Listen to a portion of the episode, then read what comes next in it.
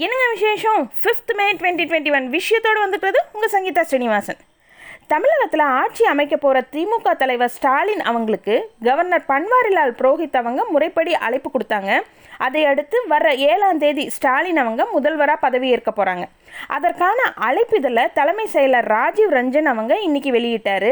அதில் மே ஏழாம் தேதி காலையில் ஒம்பது மணி அளவில் சென்னை கிண்டி கவர்னர் மாளிகையில் ஸ்டாலின் அவங்க தலைமையிலான அமைச்சரவை பதவியேற்பு விழா நடக்கிறதாவும் அழைப்பிதழோடு வரணும்னு சொல்லிட்டும் அதில் குறிப்பிட்டிருக்கு.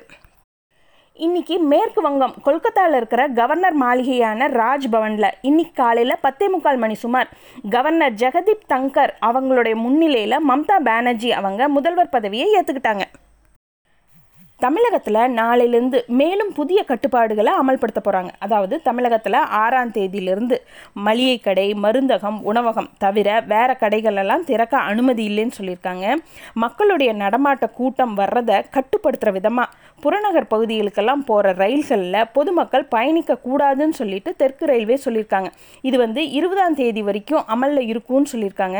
அது மட்டும் இல்லாமல் மாற்றுத்திறனாளிகள் எல்லாம் அரசு அலுவலகத்துக்கு பணிக்கு வர வேண்டாம்னு சொல்லிட்டு தமிழக அரசு செய்திக்குறிப்பில் சொல்லியிருக்காங்க. இன்னொரு பக்கம் கொரோனா தடுப்பு பணிகளை எல்லாம் கவனிக்க அவசரமாக வார் ரூம் அதாவது கட்டளை மையம் ஒன்றை உடனடியாக திறக்கணும்னு சொல்லிட்டு தமிழகத்தில் புதுசாக முதல்வராக பதவியேற்க போகிற ஸ்டாலின் அவங்க தலைமை செயலர்கிட்ட அறிவுறுத்தியிருக்காரு.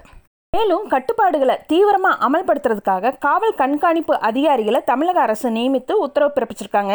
தமிழகத்தை ஒன்பது மண்டலங்களாக பிரித்து பத்து ஐபிஎஸ் அதிகாரிகளோட தலைமையில் மாவட்ட அதிகாரிகள் கண்காணிப்பு பணியில் அமர்த்த போகிறாங்க அதாவது மே ஏழாம் தேதி முதல்வராக ஸ்டாலின் அவங்க பொறுப்பேற்றதுக்கப்புறம் இந்த அதிகாரிகளை சாயந்தரம் சந்தித்து அவர் ஆலோசனை நடத்த போகிறாரு சென்னை கிரீன்வே சாலையில் அமைச்சர்கள் மற்றும் நீதிபதிகளுக்கெல்லாம் எழுபத்தி ஆறு பங்களாவை அரசு கட்டியிருக்காங்க. இந்த பங்களாலெல்லாம் அமைச்சர்களுக்கு இலவச மின்சாரம் குடிநீர் தொலைபேசி உள்ளிட்ட நிறைய வசதிகள் செஞ்சுருக்காங்க. இந்த பங்களாக்களை எல்லாம் பொதுப்பணித்துறையினர் தான் பராமரிச்சுட்டு வராங்க. இப்போ திமுக வெற்றி பெற்றதுனால அதிமுக அமைச்சர்களை காலி செய்ய சொல்லி பொதுப்பணித்துறை வாயிலாக உத்தரவு போட்டிருக்காங்க. இந்த பங்களாலாம் காலியானதுக்கப்புறம் புனரமைப்பு பணிகளெல்லாம் மேற்கொண்டு புதிய அமைச்சர்கள்கிட்ட இதை ஒப்படைப்பாங்க. மராத்தா சமூகத்தினருக்கு ஐம்பது பர்சன்டேஜ் மேலே கூடுதல் இடஒதுக்கீடு அளித்து அரசு ஆணை ஒன்று வெளியிட்டாங்க.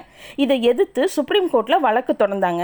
அப்போது ஆயிரத்தி தொள்ளாயிரத்தி தொண்ணூற்றி ரெண்டாவது வருஷம் சுப்ரீம் கோர்ட் வழங்கின தீர்ப்பை நாங்கள் மறுபடியும் உறுதி செய்கிறதாவும் அதை மறுபரிசீலனை செய்ததற்கு வாய்ப்பே இல்லை. அதன்படி மராத்தா சமூகத்தினருக்கு மகாராஷ்டிரா அரசு வழங்கின இடஒதுக்கீட்டை ரத்து செய்கிறோன்னு சொல்லிட்டு சுப்ரீம் கோர்ட் தீர்ப்பு கொடுத்துருக்காங்க. இந்தியாவில் பரவல் காரணமாக பொருளாதார சூழல் கடுமையாக மாறி இருக்கிறதா இந்திய ரிசர்வ் வங்கி கவர்னர் சக்திகாந்த் தாஸ் தெரிவிச்சிருக்காரு. இப்போ மாநிலங்களுக்கெல்லாம் கொரோனா சோதனை குறித்து புதிய அறிவுரைகளை இந்திய மருத்துவ ஆராய்ச்சி கவுன்சில் வெளியிட்டிருக்காங்க. அதாவது ஆய்வகங்களுடைய சுமைகளை குறைக்கிற வகையில் ஆரோக்கியமான தனிநபருக்கெல்லாம் ஆர்டிபிசிஆர் பரிசோதனை தேவையில்லை. ரேபிட் ஆன்டிஜன் டெஸ்ட் இல்லாட்டி ஆர்டிபிசிஆர் மூலம் ஒரு தடவை பாசிட்டிவ்னு சொல்லிட்டு பரிசோதிக்கப்பட்ட எந்த ஒரு நபருக்கும் மறுபடியும் இந்த சோதனை செய்யக்கூடாதுன்னு சொல்லியிருக்காங்க. அதிகப்படியான சோதனைகளை மேற்கொள்ள மாநில அரசுகளெல்லாம் ஆர்ஐடி டெஸ்ட்டை பயன்படுத்திக்கலாம்னு சொல்லிட்டு ஐசிஎம்ஆர் தெரிவிச்சிருக்காங்க. சாதாரண கொரோனா அறிகுறிக்கெல்லாம் சிடி ஸ்கேன் சோதனை செய்ய தேவையில்லை. தேவையில்லாமல் அடிக்கடி சிடி ஸ்கேன் எடுக்கிறதுனால புற்றுநோய் ஆபத்துக்கு ஆளாகலாம்னு சொல்லிட்டு டெல்லி எய்ம்ஸ் மருத்துவமனை இயக்குனர் தெரிவிச்சிருக்காரு. அது மட்டும் இல்லாமல் மூன்றாம் மலை அதி தீவிரத்தோட வீச இருக்கிறதுனால குறைஞ்சது ஒரு ரெண்டு வாரத்துக்காவது நாடு தழுவிய முழு ஊரடங்கு அவசியம்னு சொல்லிட்டும் இவர் தெரிவிச்சிருக்காரு. நோய் எதிர் எதிர்ப்பு சக்தியை குறைக்கக்கூடிய மதுபான விற்பனையை அனுமதித்தது ஏன்னு சொல்லிட்டு உயர்நீதிமன்ற மதுரை கிளை கேள்வி கேட்டிருக்காங்க. வெளிநாடுகள்லாம் வழங்கிட்டு வர இந்த மருத்துவ உதவிகளெல்லாம் மக்களுக்கு பயன்படணும். அதை பாக்ஸ் கட்டி குப்பையாக சேர்த்து வைக்கக்கூடாதுன்னு சொல்லிட்டு டெல்லி ஹைகோர்ட் தெரிவிச்சிருக்காங்க.